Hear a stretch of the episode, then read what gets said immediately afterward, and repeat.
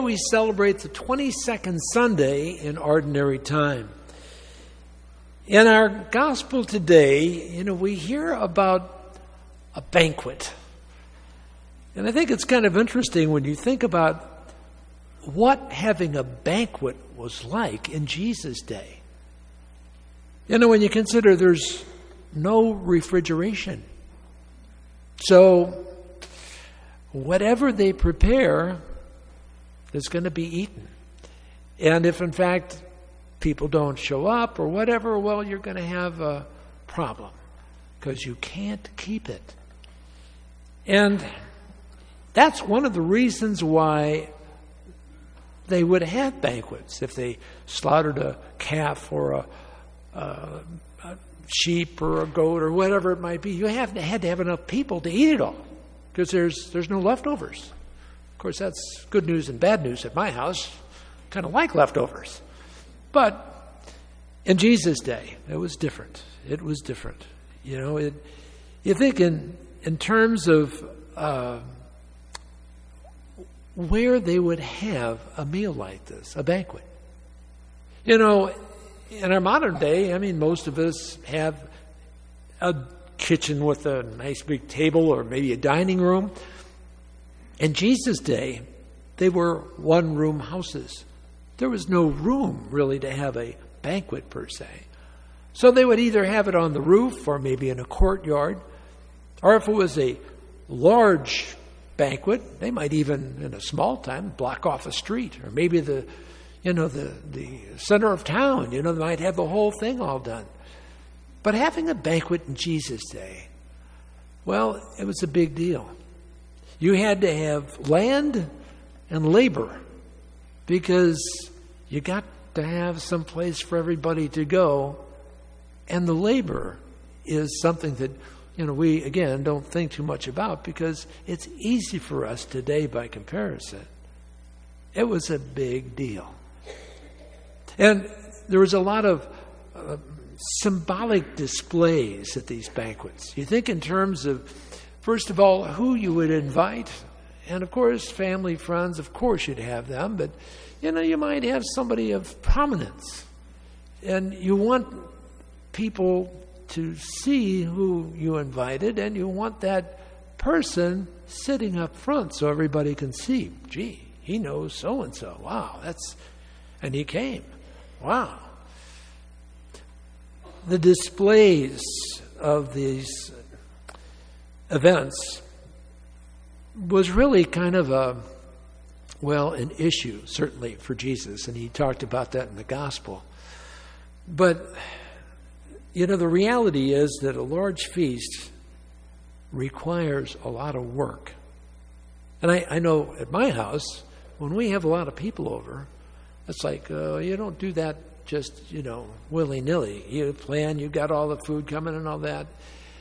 And there's a lot of prep time, a lot of time to to get things right. And you remember the story about Martha and Mary. You know, uh, Martha was over there working hard, trying to get everything ready, and Mary's over there sitting at Jesus' feet and going, "What? Get in here!" You know, but you know, Jesus said, "Yes, but she's taking the better part." I'm sure Mary, Martha was sitting there going, mm, "Boy, she's going to get hers." But it is about that. Banquets were a big deal, and there were few houses that could hold them, and the host family would certainly give those places of prominence to their, the most important guest. And it was not just a matter of uh, showing off, it demonstrated their social connectedness, who they knew. The places that were prominent, of course, would be, you know, like, you know, here today, you know, you'd have Monsignor Norb or maybe, you know, Father Samuel. You know, if you invite a deacon, you're going, is that all you got? You know, happens all the time. I, but there's a certain amount of reciprocity that is expected when you have a banquet like that. And the relatives invite other family members in establishing a, a strength. These ties between family members were all kind of established through these banquets. And you sometimes you think about how far down the line, you know? Well, it depends on who the relative is. And if he's somebody of importance, you may go, you know, five generations of, oh, here, yeah, we're related, you know, seven generations removed, but hey, you know, we're related. So you invite them over. And yes, there is this whole thing about reciprocity. I invite you, you know, remember me when you have your big event. And interesting, again, it, it speaks of a elite culture. It speaks about, um, well, who you invite a royal official, or maybe a military uh, official, or uh, maybe you know, somebody with the church or some dignitary, some rich guy, you know, who knows. But whoever that person is, you're going to give them a place of honor. With, again, that reciprocity in mind. You think in terms of if they had some royal official, just with the prospect that you might be invited to some royal event. Wow, would that be a that'd be a real payoff, right? Jesus participated in many of these feasts, and you know, the whole feasting culture uh, with the important guest. Well, he was the important guest, and as it said in today's gospel, how people were watching him. You know, they didn't to, because they were, of course, they were watching and judging him. A little different situation than probably what he would like, but he would use those opportunities to evangelize. Now, I've got your attention. Let me tell you the gospel. Let me tell you what you really need to hear. Of course, Jesus also knew the culture and some of the, well, problems. You know, this whole thing about reciprocity and who you invite. And then how people would kind of jockey around trying to get that best seat, you know. Uh, it's a little trivial, but back then, you know, that was their social media. They didn't have computers where they're going to try and make connections. No, they're going to do that at that banquet.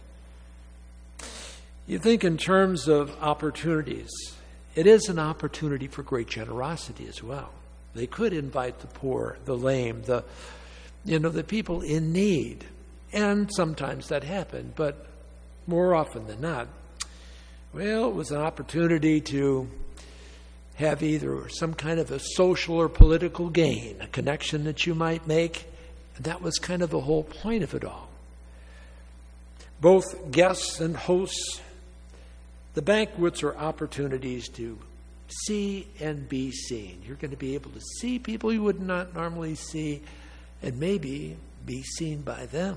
So, in an era of today, we think about banquets, none of these things come to mind, really. I mean, if you'd invite somebody over to your house, who'd know?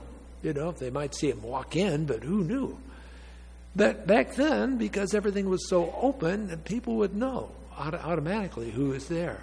But today, not so much. These things don't apply in our world for having a banquet who you invite because it just it just isn't real for us. Something that, that is real though is time. You know, like you couldn't save any food. Well, every day we're given 1,440 minutes.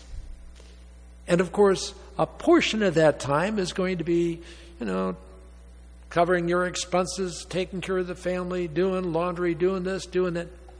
All of those things have to be done for sure.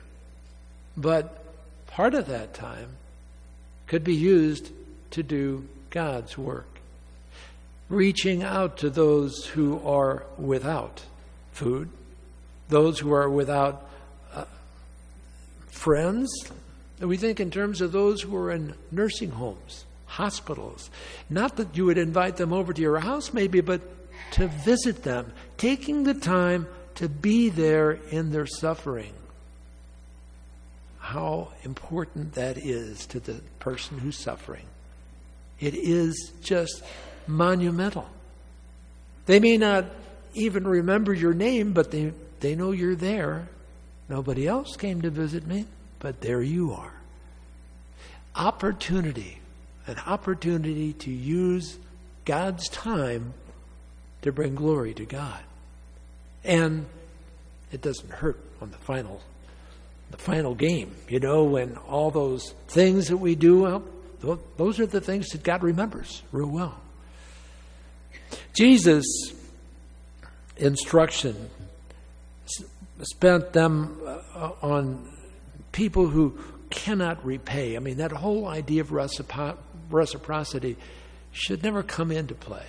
We should really be looking for people that we can visit, people that we can help, and not even thinking about repayment because that's our gift to them.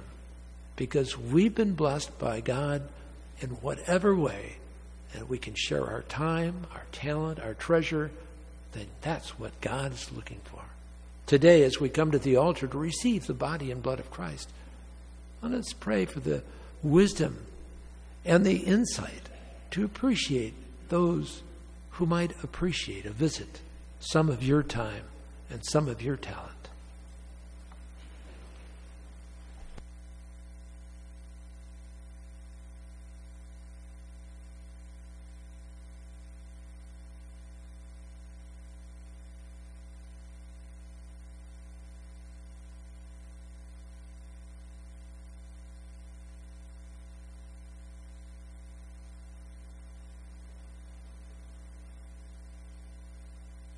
Together we profess our faith. I believe in one God, Father Almighty, maker of heaven and earth. All